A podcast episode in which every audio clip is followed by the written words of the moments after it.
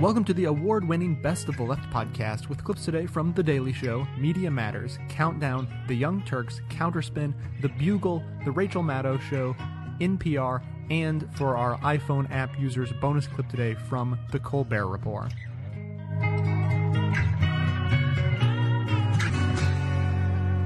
Now, obviously, the weather's a big story today. As you know, we don't usually cover the weather here on The Daily Show. We leave that sort of thing to Comedy Central's satirical newscast, The Weather Report. One of our former correspondents, Doodle von Taintstain. Probably don't remember him. He was uh, a. Oh, I think that was a joke from 10 years ago on the show, so I'm not even sure where that came from. But you know, sometimes a weather story comes along that is so big we can't ignore it. Like this week's massive snowstorms, 18 inches of snow in Washington, D.C. alone. It's something we here at The Daily Show have cleverly decided to call Snow Snowmageddon. Snowmageddon. Snowmageddon. Okay.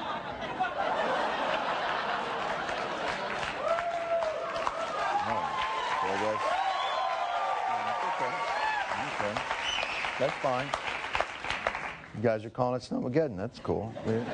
You know, we, we got other names. We're calling it the Snow Pop. Snowpocalypse. So apocalypse. Snowpocalypse. All right, it's fine. It's cool. We happen to have a third option. It's so ridiculous. Nobody's thought of this one. Roll it, Chuck. Notorious. Snow, snow, notorious.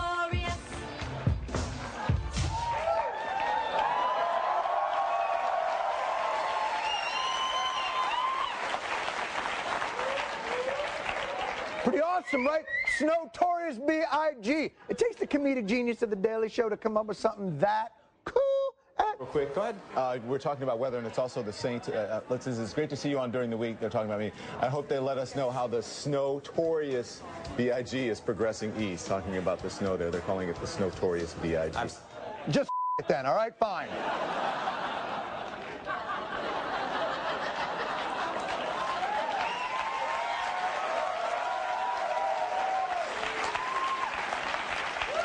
Stupid puns with their stupid dope. Guess the big boy news may have their overly dramatic storm titles, their state of the art weather centers, and their trained meteorologists experiencing storms firsthand. But I'm about to pull off something they can't even come near. You're not even going to believe what I'm going to do. A weather report that combines the human touch of an eyewitness account with a celebrity so random, be nearly impossible to duplicate. I'm going to call Baseball Hall of Famer Cal Ripken's wife. Kelly. And I'm going to have her look out of the window of her house in Baltimore to tell me what's happening with the weather. So let me just do that, and then uh, I'll do. She's. Uh, it's ringing. It's ringing. It's. It's. She's not. It's ringing. She's not. She's not picking up. She's Kelly. You're killing me. You're killing me, Kelly. Come on, wife of the Iron Man of baseball. Who could she be talking to? This- Joining me now on the telephone, Kelly Ripken, who is the wife of Baltimore Oriole baseball legend, all-round good guy, Cal Ripken Jr. Please, please, please ask her about the weather. Please don't ask her about the weather. Kelly, thanks for taking a few minutes. So describe what's happening there as you kind of look out your window or out your front door. God damn it!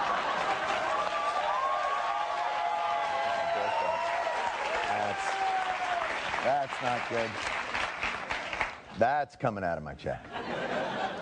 While cable news takes their weather coverage very seriously, perhaps more seriously than anything else they cover, it's easy to forget that these snowstorms still do bring joy to two types of people children global warming deniers.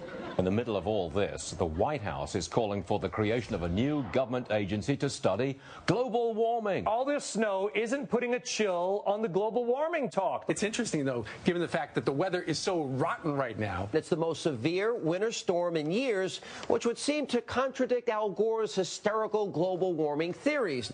Yeah. I, I guess drivers aren't the only people this storm is inconvenient for. The truth. It's Al Gore's fault for making such bold statements in his stupid film. Scientists who specialize in global warming have computer models that long ago predicted It will never, ever snow again. If it does, I am a liar. He said it, not us. No one put those words in his mouth. To discuss this storm's impact on global warming theory, we go to the best weather team on the planet and Aasif Mandvi. Aasif! How, you How doing, are you, my friend? Thank you for joining us. Thank you, John. Thank you.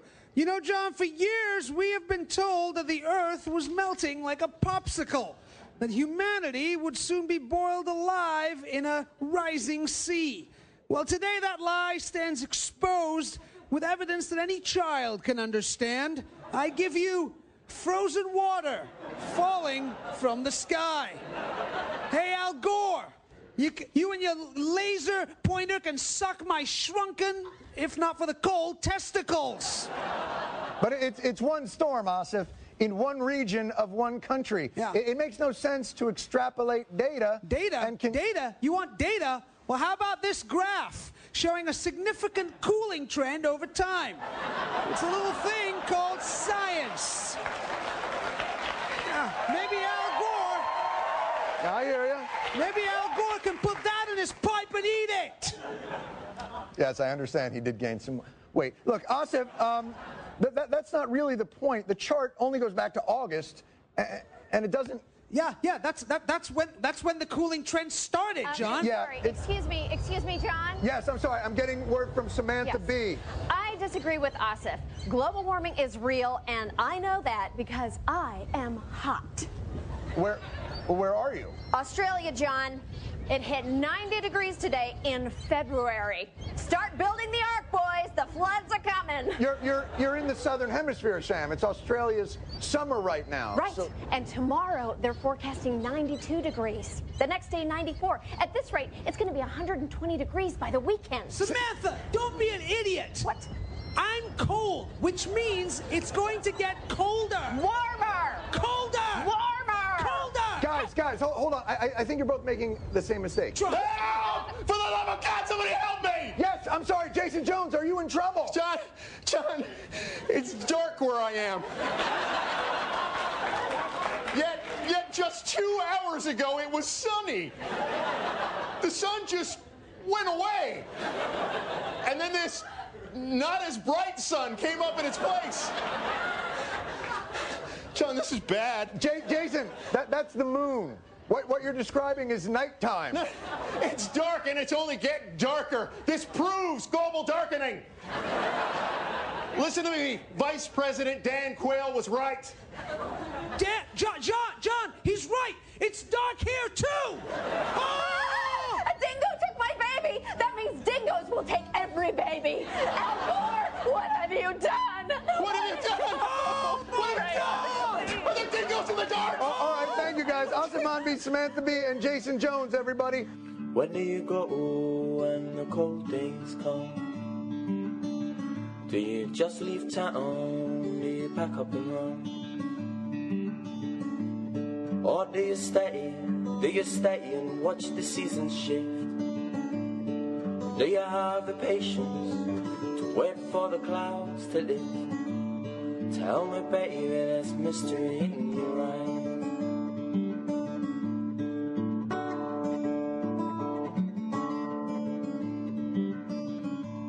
What do you do when the cold days come? Do you wrap up warm? Do you search for the sun?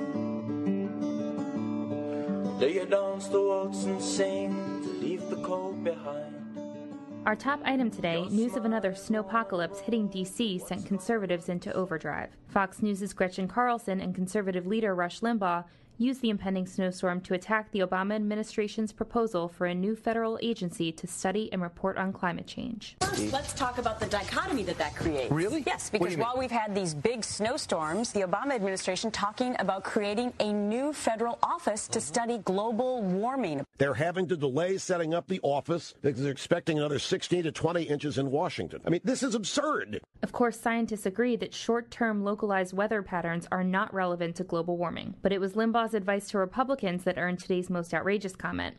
And the Republicans, I'm saying it right now, do not be afraid of being called the party of no if you don't do this. Time waits for no man. Yeah, this is destiny, and it's written in the sand. Time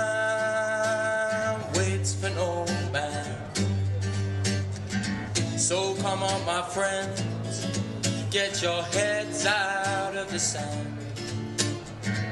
You think the forecast is sunny and bright. The grass is growing. You might be right. Good evening from New York. A blizzard has buried much of the Northeast, much of the nation's capital, and much of Congress's sanity. What the record snowfall has exposed, however, is just how ignorant leading deniers are about what even the Bush Pentagon recognized as a threat climate change. They think it's disproved by snow. And Democrats are responding to a snowstorm that, in fact, may exemplify climate change by naturally backing down on legislation to combat climate change. Legislation Republicans oppose because even though it would have cut taxes for the middle class, too, you know, you, it also would have cut the profits of big polluters. While the snowfall shut down much of the Capitol's day to day business, including progress on the jobs bill, key Democrats now say it might also spell the end, for now, of the climate change bill. Why? Because people are idiots. Senator, uh, Senate Energy Chairman Jeff Bingaman remarking about this storm, quote, it makes it more challenging for folks not taking time to review the scientific arguments. People see the world around them and they extrapolate. And no one is extrapolating stupider than the people in the pockets of the energy industry. Quote, it's going to keep snowing in D.C. until Al Gore cries uncle. Get it? Al Gore. Quote, where's Al Gore now? See? Al Gore. And of course, we have Glenn Beck and Rush Limbaugh, the Wall Street water carriers, the corporate clowns who get rich by tricking listeners into voting against their own interests, laughing about how silly it is to believe in extreme weather change in the middle of extreme weather. The snow is hammering Washington, D.C. again. I believe God is just saying, I got your global warming here, eh? You want a piece of global warming? It's just another nail in the coffin of the whole global warming thing. And each, you know, every day like this, where is Al Gore? Where is the media asking Al Gore what's going on with this? It's snowing, moron! No one is asking about Al Gore, of course, because the former vice president did not personally invent climate change. Scientists have predicted for decades that climate change will bring with it extreme weather. And yes, Last month was the hottest January on record since satellites were first used to track global temperatures. What happens when the Earth warms up? More water evaporates from the oceans, like steam, meaning for those places where it's still below freezing, there will be more snow. The National Weather Service today confirmed this surprise the snowiest winter on record for Washington so far. Let's bring in, fresh from the Iditarod dog sled race, relocated this year from Nome to D.C., MSNBC political analyst Howard Fineman, also senior Washington correspondent, political columnist of Newsweek, and the author of the 13 American Arguments. uh, much thanks for your time and your travel efforts tonight, Howard. No problem. No problem, Keith. Uh, Virginia Republicans posted and then quickly pulled today this web ad mocking the Democrats for supporting climate change legislation. Is there no sense that that, this, that Virginia, that the state they they are from and represent, happens to be suffering right now acutely due to this storm, precisely because of the kind of climate change they are defending? No, I don't think there is any sense of that. uh, I, I, think that number one, Republicans have uh, had their eyes on this uh, cap and trade bill, the climate change bill, from the very beginning. They have been out to kill it from the very beginning. That's number one. Number two, a lot of the attacks on climate change data and theory uh, have had an effect, uh, especially on Republicans. So there was a poll recently, Keith, that said now that about only half of people who call themselves Republicans believe that the climate change thing is for real. And that has resulted in a change in the overall numbers. But these are the Republicans speaking to their own base. But in, in 2000, during the Bush administration, the National Intelligence Council concluded that more than 30 U.S. military installations face heightened risk because of rising sea levels, which is a direct consequence mm -hmm. of climate change. Why don't uh, McConnell and DeMint care about the troops? Well, as it, as it happens, I was talking to Mitch McConnell, the Republican leader, earlier today, and I covered Mitch forever, going back to when yes, he was yes. county judge in Kentucky. And uh, Mitch sees the world through the eyes of the Kentucky coal operators. Uh, this is a coal opportunity in his view, and that's how he sees things. He sees the energy problems as having coal as one of the main answers, if not the main answer. And as far as changing river levels and coastlines and so on, that's what the Corps of Engineers and the Navy are for. Come on. Well, all right, there- and there- there's not much of a danger in, in, in the sea rising to cover Kentucky. Is that the idea? So yeah, he doesn't care. You know, we they already have rearranged all the rivers and lakes there anyway. That's what I say. The Corps of Engineers, you bring them in and they rearrange them some more. No problem. Cut off the tops of the mountains. Sure, and- sure. Uh, so this is what this boils down to, though. Life on Earth is going to be threatened because the people who f- recognized and warned about climate change did not just go with that phrase, climate change, and instead chose global warming, opening this opportunity up for Rush Limbaugh and Sarah Palin to kill us all. Well, I, I, I- do think that uh, labels matter, and in retrospect, uh, s- simply focusing on warming uh, was a mistake. Uh, just in terms of the politics and the salesmanship of what is undoubtedly a really, really big problem. Uh, but it's also now gotten all wrapped up in Obama and Gore and the whole big government idea. You know, conservatives and Republicans, they worry about big government unless it's the national security state, then they want a lot of big government. But in this case, they'd rather let the coal operators and the nuclear plant operators and eh, operators and so on, you know, have their have their way. Uh, three of my four questions to you tonight have been about uh, Republican idiocy on this subject. Now let me turn to Democratic idiocy Right. on this subject. How is the majority party's takeaway from a display of extreme weather turning out to be surrender on a bill that fights man-made or man-influenced extreme weather? Well, I, I think I think I'm, I'm sure from the White House's point of view, I think what Jeff Bingaman said, which is basically giving up in a sense, uh, is not what they wanted to hear. On the other hand, I'm not sure how committed the White House is to the cap and trade bill that they put forward and jammed through the House at the beginning of the session. You know, at the beginning of last year, they were all proud of themselves for that, but the thing has completely languished. And this is a case where presidential leadership and explanation is required. You know, we keep saying that Barack Obama gives such a good speech and he's a good explainer. I don't really know how good an explainer he is. He didn't end up explaining the health care reform bill all that well. It was very complex. Same here. It's a big, complex bill, but you can't assume everybody understands the science behind it. And that's what the president has to do. He's got to get out there and explain it if he expects to have political activity on this. Maybe just get up and say, you know what, if it weren't snowing already and we'd eliminated snow, it'd be too late to do anything and it doesn't make the difference how much of a deficit we have. So let's spend $800 trillion a day because we're all going to die in nine years anyway. So if you promise me that things will be exactly they've always been, we'll have all that we want. That's all that matters, cause warming by a small degree won't plunge us into poverty. We'll build the border strong and keep the tides out. We needn't see the crises overseas as people's lives are washed away. Cause if you're having a good time, everything will be fine. Yeah, if you're having a good time, everything will be fine.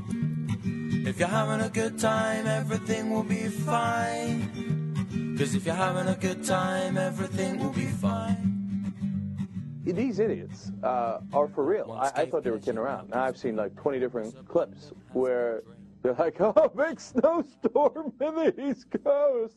What happened to global warming? It doesn't seem very warm out there now. I'm like, hey, come on, you please, please don't tell me that you're this dumb. But of course they are. And they, what's more important is they think that their audience is really dumb, and they think, well, this is going to be easy to trick them on this issue. Snow, not warm. Too easy. Now, of course, let's start with the basics. There's difference between weather and climate for people who don't understand. Weather is something that happens in uh, in a very small period of time. Like today, the weather is cloudy, right? Climate is something that happens over a large period of time. The climate uh, of the Earth in a year, in the last 10 years, etc. For example, in the last 10 years, we had the warmest decade in recorded history. So the fact that we had the warmest decade in recorded history is not negated by one snowstorm in the middle of February on the East Coast. and understand that the climate change at this point is fairly small.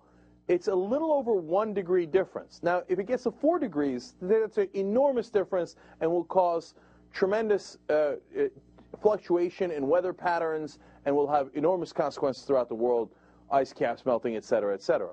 But a little over uh, one degree is what we have now in, in terms of change, in terms of it getting warmer. Now, so on a given day in Washington, when let's say it would be 24 degrees outside, even if uh, climate change applied to every single day, right, which it doesn't because the weather fluctuates all the time throughout the seasons, throughout the year, et cetera. I'm telling you the most obvious things, but apparently people don't get it, right? You got to tell it in a simple way to the Republicans. So even if it, it applied every single day, instead of being 24 degrees, it'd be 25 degrees. And you'd still get snow. You see what I'm saying? okay. It doesn't mean because you have global warming that it's never going to snow anywhere anymore. And it's not a 20 degree difference, it's not a 30 degree difference. If it was, we would already be in more trouble than you could imagine, right? So these are the reasons why you could still have a snowstorm. Now, some people make the argument that global warming or climate change actually makes the uh, snowstorms even more extreme. You know, I'm not sure I'm 100% sold on that, but they do have a good case. One of the things is that it's not that it makes the weather colder and hence the snow uh, storm bigger. No, it increases. Actually, ironically, by the weather being slightly warmer, it increases the precipitation in the air, so that when it does snow, it snows more. So that's interesting. And, you know, it hasn't happened in the Great Lakes area yet, but it's actually apparently more likely to happen in that area because you have the slightly uh, warmer weather, plus that causes the ice to melt from the Great Lakes, and that causes even more precipitation, leading to storms that are larger where you get more snow, right? So uh, that's a good and interesting case to be made for that. Uh, it doesn't, again, it doesn't mean that any particular snowstorm is going to be larger than another, right? Because it depends on the day, the season, et cetera, et cetera. Uh, but I just wanted to make the obvious point that because there's a snowstorm in Washington doesn't mean that their global warming isn't true. And the Fox guys are going ballistic, man. Every one of them, Hannity, they're strutting. They're like, ah. they think they have a good point. They're like, oh yeah, what happened? Snowstorm, Libs, Al Gore. You're like, God, man, you are just so pathetic. For people who know anything, they look so painfully dumb. But the Fox News audience is like, oh man, zinger, Hannity got him.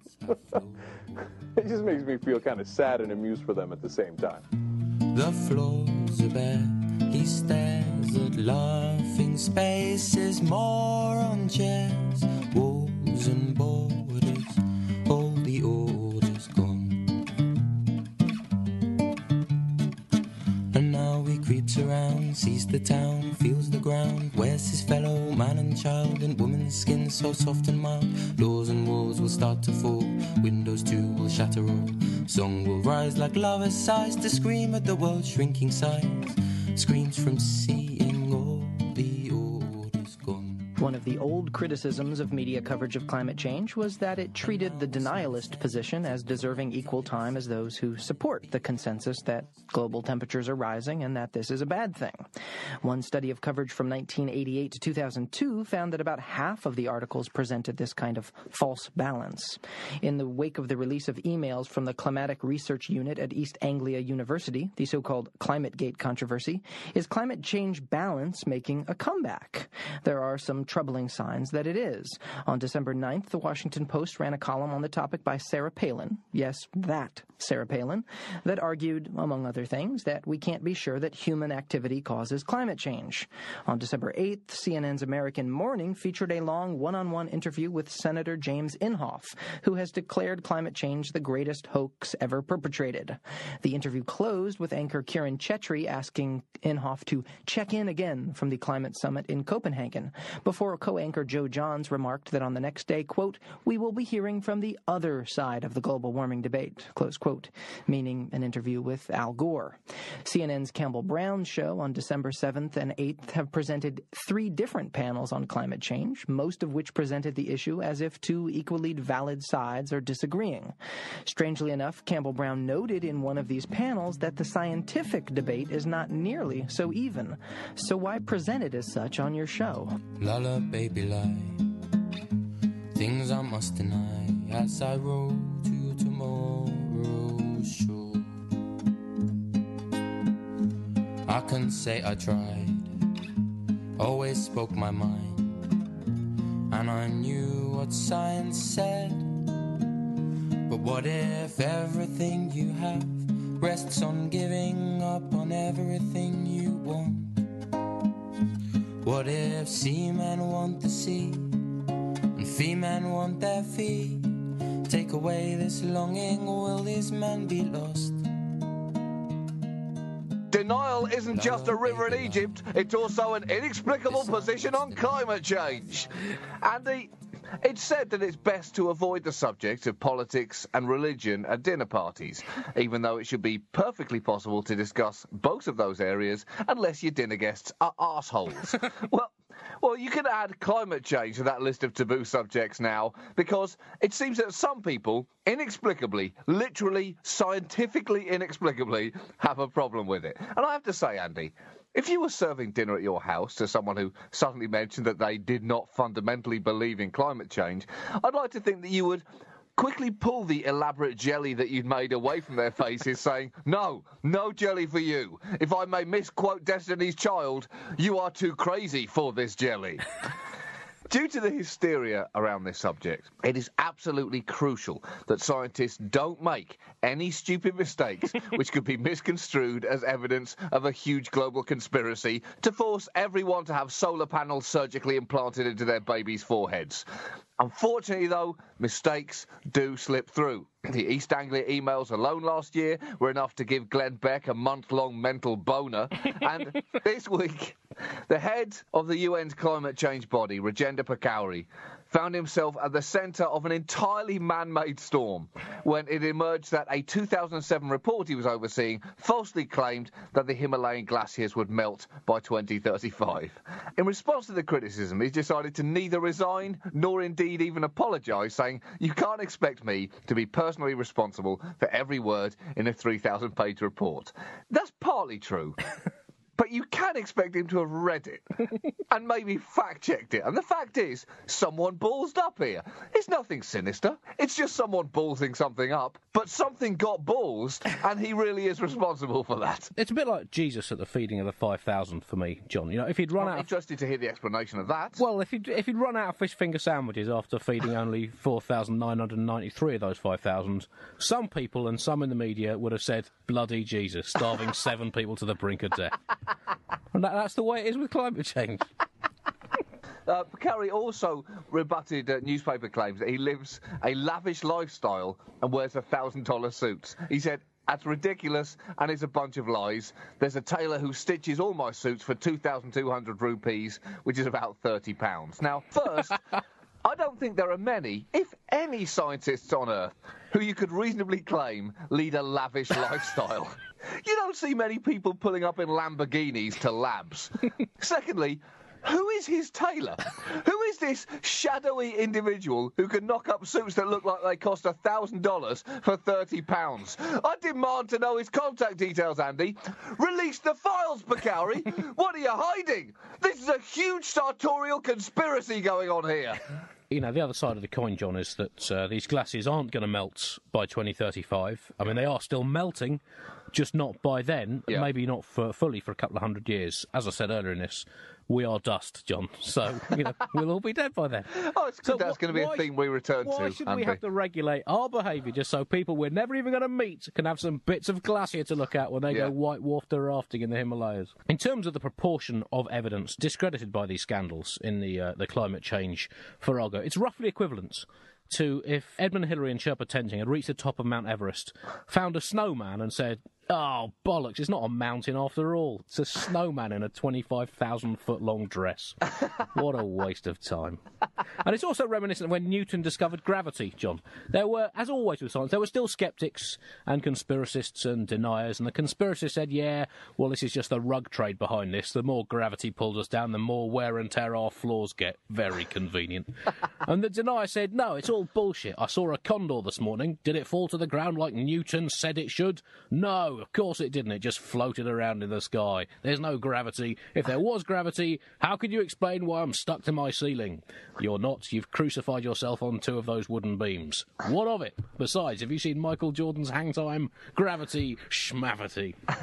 Just reading up about these stories opens up a Pandora's box of whack jobs. the comments pages below these articles and various message boards devoted to climate change passes you through a wardrobe into a Narnia of nutcases. and I do think that message boards might well be the perfect time capsule of crazy. If any life form, thousands of years down the line, comes to this scorched, lifeless planet and wonders what happened, I do hope that there's a hard drive intact somewhere so they can read what we were saying to each other before we died out. That would be such a valuable window into the fatal flaws that helped wipe humanity from the face of the planet. It'd be like reading messages that dinosaurs were sending to each other moments before the asteroid hit.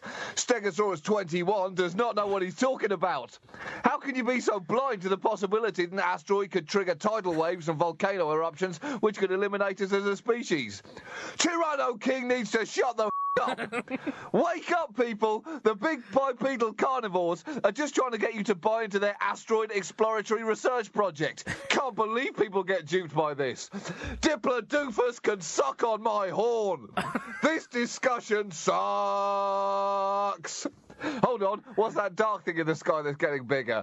If it is a conspiracy, the whole of global warming, for a start, whose conspiracy is it? There seems to be conflicting arguments whether it's a left wing conspiracy or a right wing conspiracy, whether it's to boost the Western economy or to break the control of the West over the world economy, whether it's Yeah. pro nuclear or pro alternative energies, or if it's just some scientists wanting to keep their jobs.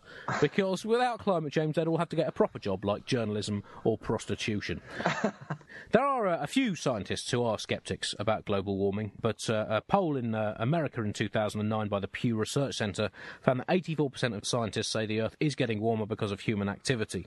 But just 49% of the public agreed with that. But uh, the more interesting part of this uh, survey, John, was that 76% of the scientists polled thought that it was a major problem that news does not distinguish between well founded findings and bullshit. Yes. And this is the problem. Yes, absolutely. Like, all you need, you don't even really need a lab coat now. If you just go out and say, no, global warming isn't happening, then you, you get on telly. And the majority of skeptics are, shall we say, not, not, not scientists, but more, you know, the kind of people who would have told Mozart how to play the piano. But it's not a debate. It is, as you say, just people shouting into a void. It's like an argument about how to play golf between Jack Nicklaus and a wildebeest. Reading message boards on this and most other subjects is like staring into a bottomless abyss of infinite human fury and rampaging paranoia masking his personal conviction. And this is an example from our uh, pages of our sister website, Times Online. So these people do have access to the Bugle uh, by, by being alive and having the internet. But anyway, uh, one guy wrote, I'm gratified that the UK press has taken on the task of showing these pseudo-scientists for what they are. Internationalist con artists and charlatans with a leftist political God. agenda aimed at regulating what we drive, what we eat, where we live, and how many of us there can be. This has never been about climate. It's about increasing the power and control of a political elite over every aspect of our lives. Individual liberty be hanged. be hanged. Now, calm down, you little pumpkin head, and put your telly on, wait for the advertisements, then see exactly who's trying to regulate what you drive, what you eat, and where you live. Another comment on the message boards asks this question How many more lies and deceptions do we have to put up with before this whole idea of anthropogenic global warming can be put to rest? Well, I can answer that one for you. Lots. There need to be lots, lots more lies and deceptions.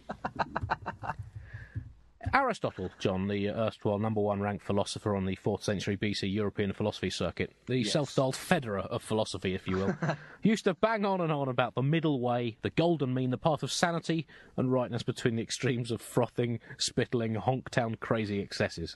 And what would he make, John, of the internet message boards?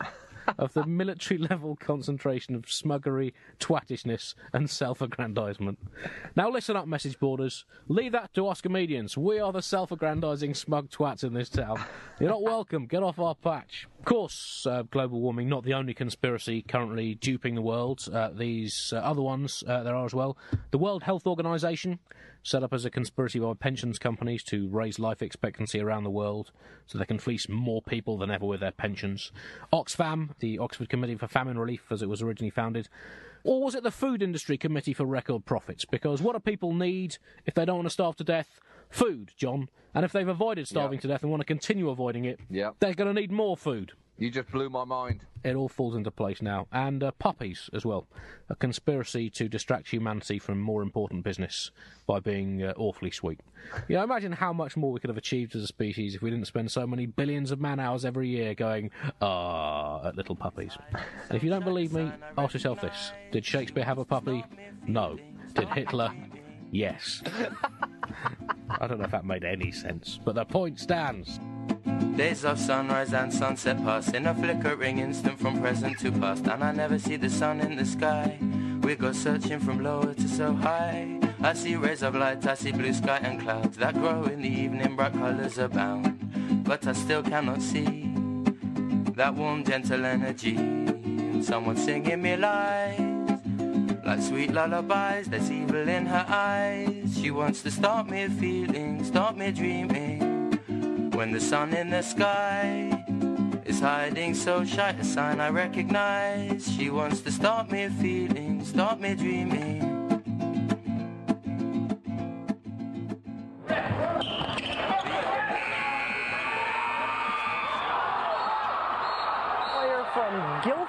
College hitting a three-point buzzer-beating basketball shot from ooh, roughly 90 feet.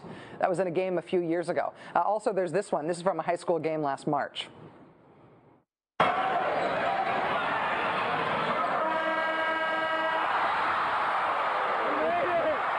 that's not all. There's also this one. Watch this one.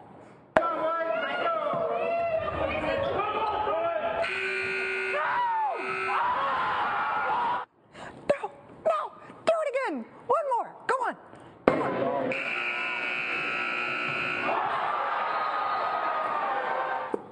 Okay, one more. Go on. One more. Two seconds to go. go, and Myers, they going to take a shot? All right, there we go. Although the interstitial random Kent Outdoors was almost more perfect. Um, of, of those full court shots, the, the first one was college. The next four were all high school, um, high school games. Players making full court shots. Just incredible, right? It was. I have to say, it was very cool to spend my snowy day in my office today searching YouTube for all of those clips. No one would say that, that seeing those clips, seeing those shots, disproves that trying to make a 90 foot shot in basketball is a hard thing to do, right? I mean, even though there's evidence that it can be done, shooting from the backcourt is hard.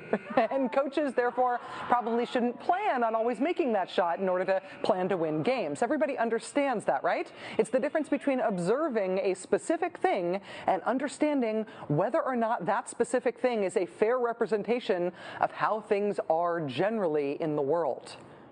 Simple, right? It's kind of like being an adult. Everybody gets that. Apparently, unless you are in politics. In politics right now, full court shots aren't hard.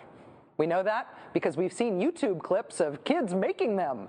In politics now, whatever we're looking at right this instant disproves everything else we know about the world. I don't think it takes a genius to see through the more snow is proof of global warming claim. 63% of the country is now covered in snow, and it's breaking Al Gore's heart because the snow is also burying his global warming theory. The global warming hearing that uh, Barbara Boxer was going to have tomorrow has now been canceled because of the blizzard. So uh, there, the timing of all this- It's the most severe winter storm in years, which would seem to contradict Al Gore's hysterical global warming theories. Rumor has it that another storm could be headed this way next week. Global warming, where are you? We want you back. You See the science at work here? Clearly, the climate can't be changing because there's a storm this week on the East Coast. Sean Hannity has proven that there is no such thing as global warming because Sean Hannity feels cold. We dispatched the Rachel Maddow Show's chief winter weather correspondent, Mr. Kent Jones, to try to confirm Mr. Hannity's intrepid reporting. Kent? Still snow. Still snow. A lot of snow. No, snow, snow. It's still snowing. It, it's not not snowing. It's snowing.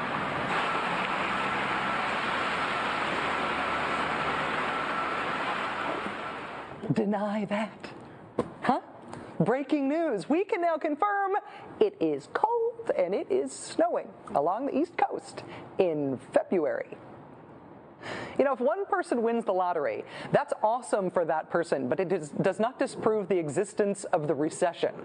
When it rains in the desert, that does not disprove the existence of the desert. It's still a desert right there, even in the place where it rained.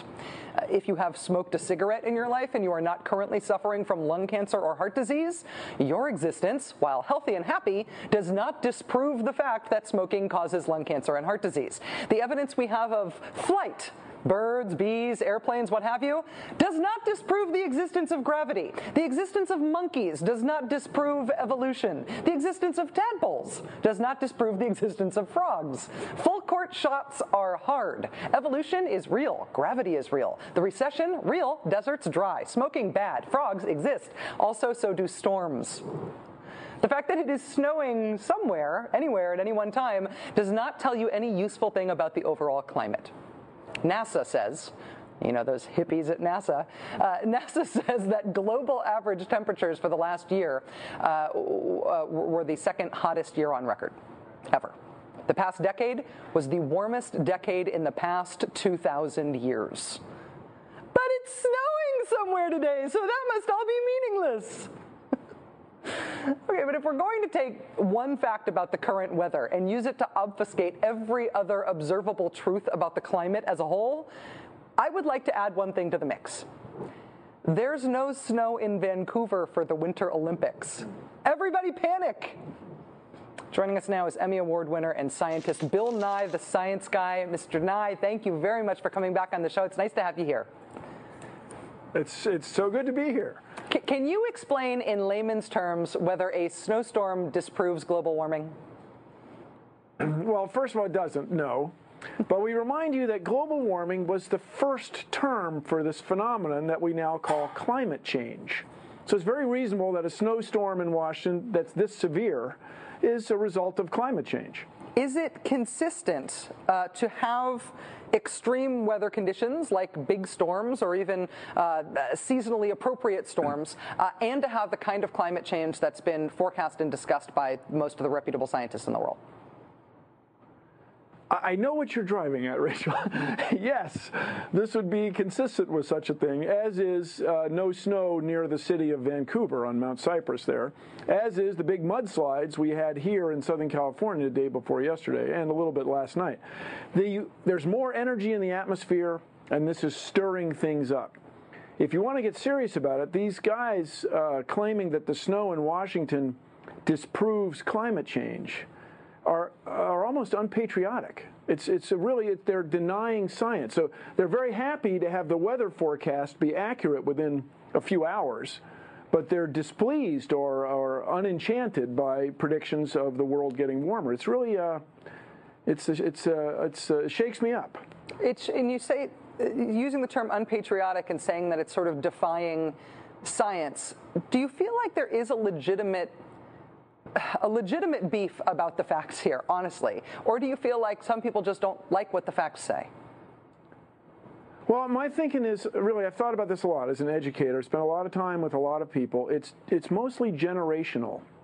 Uh, it seems to be. This is anecdotal from me. Older people just have a much harder time grasping the idea that you have many billions of people on the planet with a very, very thin atmosphere, you're able to affect its climate. It's as you when younger people are able to sort of embrace it.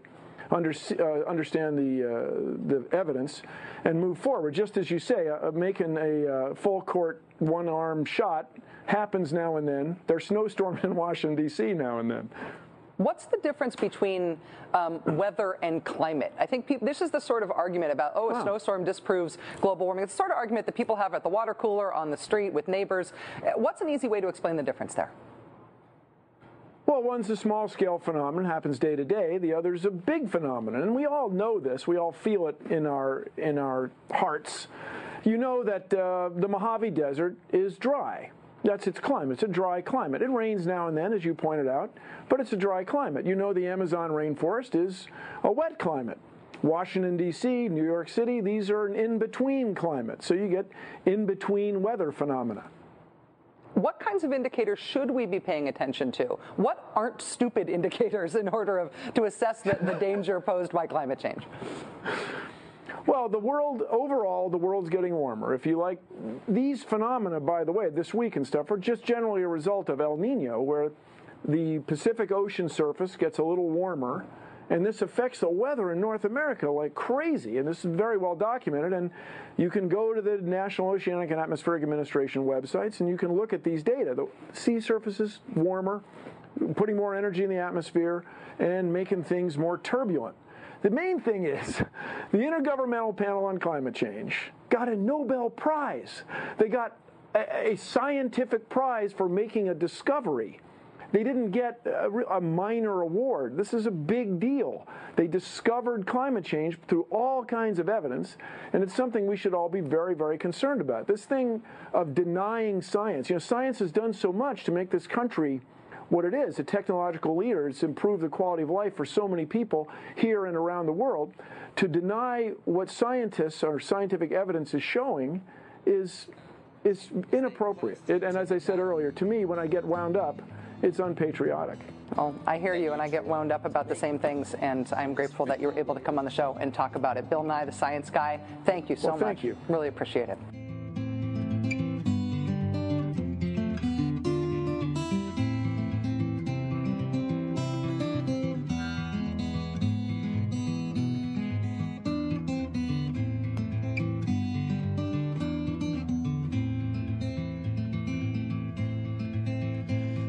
Stand up and be counted as a body in a crowd? Put your name on a petition with your signature so proud. Can you raise your voice so loud as you stand with head unbowed, weather beating on your brow, demanding answers here and now? Cause that's how you make a difference in this fickle world of change. And finally, the nonsense on climate change just won't stop. Washington Post columnist Dana Milbank thinks it's silly for Republicans and climate change deniers to say that the recent snowstorms mean that climate change is phony. But he's not letting Greens off the hook so easily. As he put it on February 14th, quote, there's some rough justice in the conservatives' cheap shots. In Washington's blizzards, the Greens were hoist by their own petard, close quote. Well, how so? Because climate activists like Al Gore, quote, have argued by anecdote to make their case, close quote. And it's not just Al Gore. When climate scientists arranged a conference call to rebut the snow means no global warming nonsense, one expert reminded journalists on the call that there is overwhelming scientific consensus on global warming's existence. According to Milbank, though, another scientist shot down that remark. But that scientist, after reading Milbank's column, wrote on his website that he did no such thing. But the storyline here is a familiar one. Both sides, scientists and deniers, are exaggerating. But one side seems to offend Milbank more, as he writes, quote, The scientific case has been further undermined by high-profile screw-ups. First, there were the hacked emails of a British research center that suggested the scientists were stacking the deck to overstate the threat. Now comes word of numerous errors in a 2007 report by the UN's Intergovernmental Panel on Climate Change, including the bogus claim that the Himalayan glaciers would disappear in 25 years. Close quote. Well, there is no credible evidence that climate scientists were stacking the deck. And there have not been numerous errors in that report. There have been two minor ones. But the whole point of climate change denial is to manufacture a political scandal, which is what journalism like this does so well. For you so proud and powerful, the devil bring luck. Go searching for your solace when your name goes through the muck. When every breath you take will be a thorn in good men's sides. Then even you might beat the drums of freedom.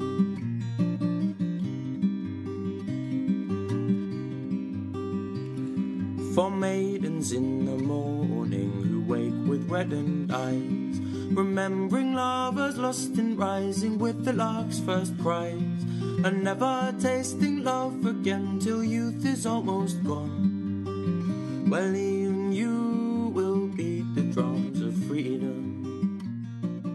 Over the past few months, polls show that fewer Americans say they believe humans are making the planet dangerously warmer. And that is despite a raft of scientific reports that say otherwise. And that puzzles many climate scientists but not social scientists. As NPR's Christopher Joyce reports, some of their research suggests that when people encounter new information, facts may not be as important as beliefs. The divide between climate believers and disbelievers can be as wide as a West Virginia valley, and that's where two of them squared off recently at a public debate on West Virginia Public Radio. Coal Company President Don Blankenship is a doubter. It's a hoax because it clearly anyone that says that they know what the temperature of the Earth is going to be in 2020 or 2030 needs to be put in an asylum because they don't. On the other side, environmentalist Robert Kennedy Jr. 98% of the research climatologists in the world say that global warming is real, that its impacts are going to be catastrophic. There are 2% who disagree with that.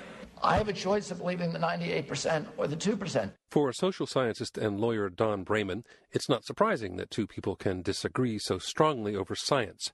Braman is on the faculty at George Washington University and a part of a research group called Cultural Cognition people tend to conform their factual beliefs to ones that are consistent with their cultural outlook, their worldview. Braman's group has conducted several experiments to back that up. First, they ask people to describe their cultural beliefs. Some embrace new technology, authority, and free enterprise, the so called individualistic group. Others are suspicious of authority or of commerce and industry. Braman calls them communitarians.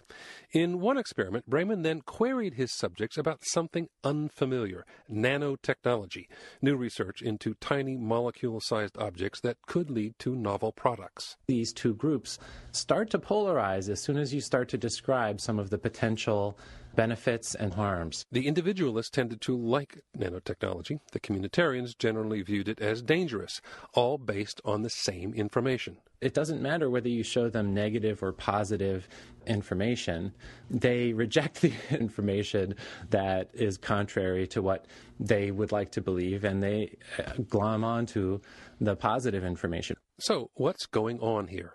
Basically the reason that people react in a closed minded way to information is that the implications of it threaten their values. That's Dan Kahan, a law professor at Yale University and a member of Cultural Cognition. He says people test new information against their pre existing view of how the world should work. If the implication, the outcome, can affirm your values, you think about it in a much more open minded way. And if the information doesn't, you tend to reject it. In another experiment, people read a United Nations study about the dangers of global warming. Then the researcher said, okay, the solution is to regulate pollution from industry. Many in the individualistic group then rejected the climate science. But when more nuclear power was offered as the solution, they said, you know, it turns out global warming is a serious problem. And for the communitarians, climate danger seemed less serious if the only solution was more nuclear power. Then there's the messenger effect. In an experiment dealing with the dangers versus benefits of a vaccine, the scientific information came from several people. They ranged from a rumpled and bearded expert to a crisply businesslike one, and people tended to believe the message that came from the person they considered to be more like them. Which brings us back to climate. If you have people who are skeptical of the data on climate change, um, you can bet that Al Gore is not going to convince them at this point. So, should climate scientists hire, say, Newt Gingrich as their spokesman? Dan Kahan says no. The goal can't be to um, create a kind of psychological house of mirrors so that people end up seeing exactly what you want. The goal has to be to create an environment that allows them to be open minded. And Kahan says you can't do that just by publishing more scientific data. Soliciting is a lawyer trade and focused on the boy he made. Pays a maid to rock the cradle, giving time that he's unable. Every weekend he's at home, but every day the baby's grown. A baby boy he never sees. He's lost his priorities. His hours bring him to his knees. He's earning much more than he needs. Poverty from which he's free turns into undirected greed. His lawyer fate, his lawyer rates and lawyer mates eating lawyer steaks. Living a life he didn't seem to choose. He just had to do something, but he didn't know what to do.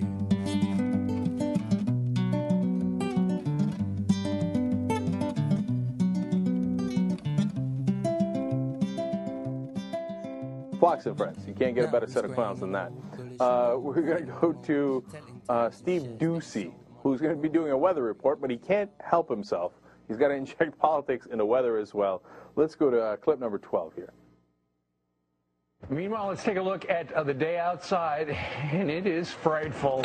Uh, currently, for the most part, the 48 connected states are nice and dry, with the exception of the Pacific Northwest.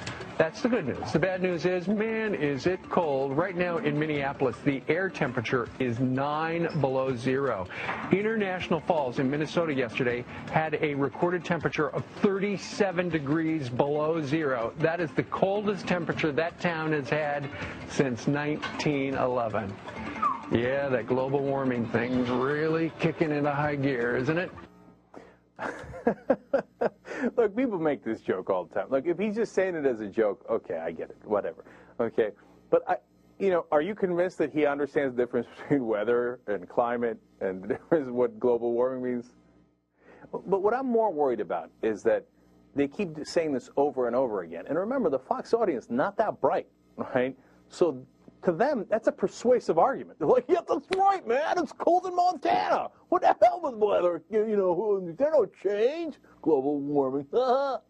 so the UN uh, dispatch contributor Matthew Cordell was like, hey, you know what?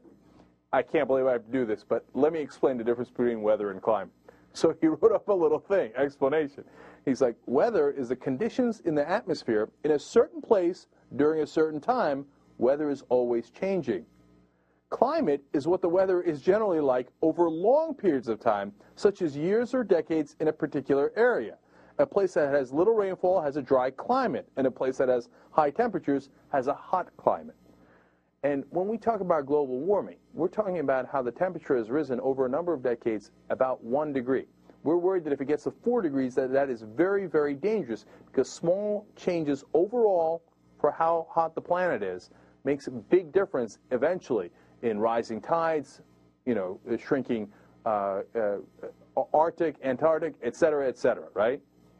Uh, and all the different environments changing. But we, right now, we're talking about a one degree change. Doesn't mean that it's not going to get cold in Montana in the middle of the winter. What are you going to do with people? I mean, it's just they celebrate their own ignorance.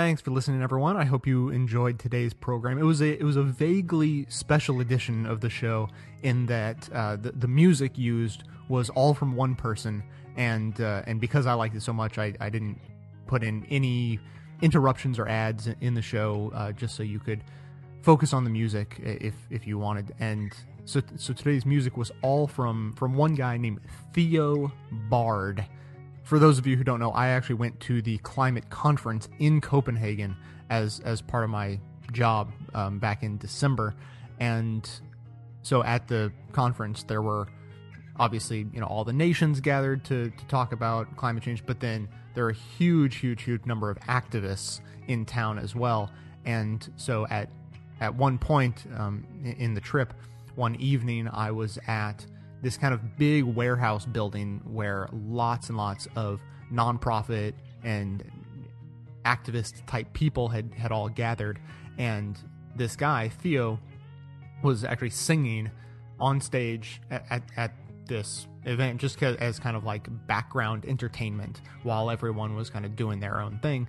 And so I uh, heard what he was playing and instantly got out my phone and started recording be, because I, I liked it so much. It was you know it was such such great music, and so uh, you know I was able to record a couple of songs live uh, on my phone, and then I talked to him afterwards. I got his name and his card, so I, I figured out that I could um, that I could find some of his music on iTunes, which I certainly recommend everyone do and also on MySpace. He's at myspace.com slash Theo Bard, T H E O B A R D.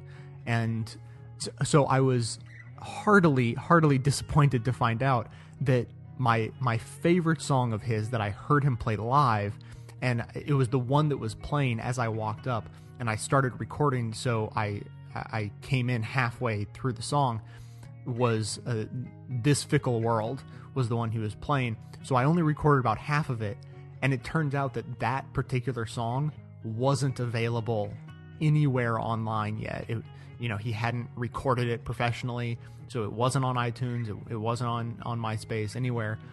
So I told him, you know, I told him about the show, and I told him I wanted to use some of his music and and you know, promote it a little bit.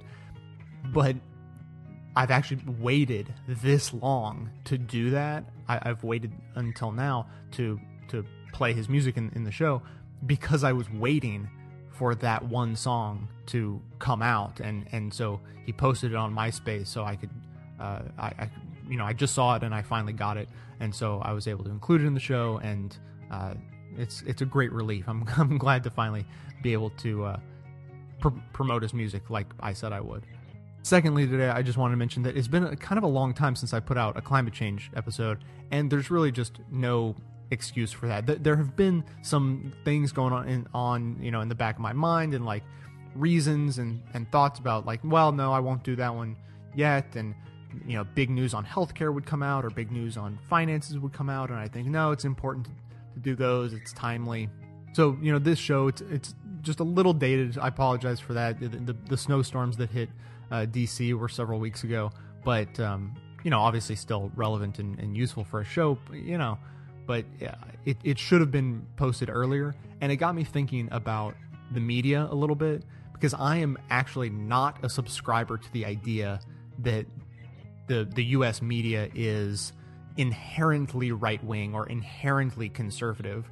I'm a subscriber to the idea that the media is made up of humans who are inherently lazy and inherently looking for kind of the shortest, easiest way to do things that will cause the le- the, the least amount of friction, um, make it the least likely that they'll get fired from their jobs, and that type of laziness lends itself to bad reporting, lends itself to false balance, lends itself to uh, you know falling back on conservative ideas. You know, conservative just being the old ideas, the old way of doing things. Well, you know, we've always done it that way, and that's probably how things should go, and things are probably okay. And and you know, if we if you're advocating for change, then that's new and different and and not necessarily good. And and you know, so that that's my thoughts on on the media in general. And I've actually kind of seen that play out in my own experience, in my own head. Sometimes this show is affected by kind of inherent, you know, I, I don't like to think of it as, as laziness or, incompetence or anything, but but for a, a, topic like global warming, it's so easy to to push it away from the forefront. It's so easy to say, well, you know, whatever's the hot news item is more important to cover because it's hot, and uh, you know, and so that means that our media doesn't do in-depth reporting because they don't they don't follow stories for a long time. They they follow whatever's breaking right this minute, and so mostly I'm bringing this up to say like I noticed this about myself and realized I hadn't put out a global warming show in so long, and and so that's inexcusable, inexcusable so much to the point that I would uh, compare myself to the mainstream media's uh, type of incompetence and and so when I when I realized that, I thought, oh no, I I've really slipped here. So I'll obviously be making strides to not do that in the future. And so now I just want to quickly thank a couple of members. Chad M signed up for a membership on October 23rd and went ahead uh, went ahead and signed up for a full year in advance. So huge thanks to Chad. And then also Michael H signed up on December 15th and has stuck with us. Um, so you know both of those guys have stuck with the show, and I sincerely appreciate that. As I'm sure you know, the members are what keep this show going. So if you have interest in helping to support the show, that's like the number one thing you could do. Uh, check out the membership tab at bestoftheleft.com for all the details. Of course, there are lots of other ways to support the show. If you're interested, just check out the support box on the website, and you know there's lots of things you can do that some involve money and then a lot of them don't. You know, some some great things you can do to support the show that don't cost anything at all, including telling all of your friends and family about it. You know, at least five. It would be great if everyone just set a set a goal of just tell you know three to five friends, and that would make a huge difference. But as long as you're telling five, you might as well tell everyone, right? Also on the website, you're going to find links to Twitter and Facebook where you can follow the show between episodes, and then links to the sources and all the music used in every episode is in the show notes on the blog. So, coming to you from the automobile dependent suburban sprawl of Nashville, Tennessee, my name is Jay, and this has been the Best of the Left podcast, coming to you 10 times a month, thanks entirely to the members and donors from bestoftheleft.com. now black and white. You took apart a picture that wasn't right. Pitch burning on a shining sheet. The only maker that you wanna meet.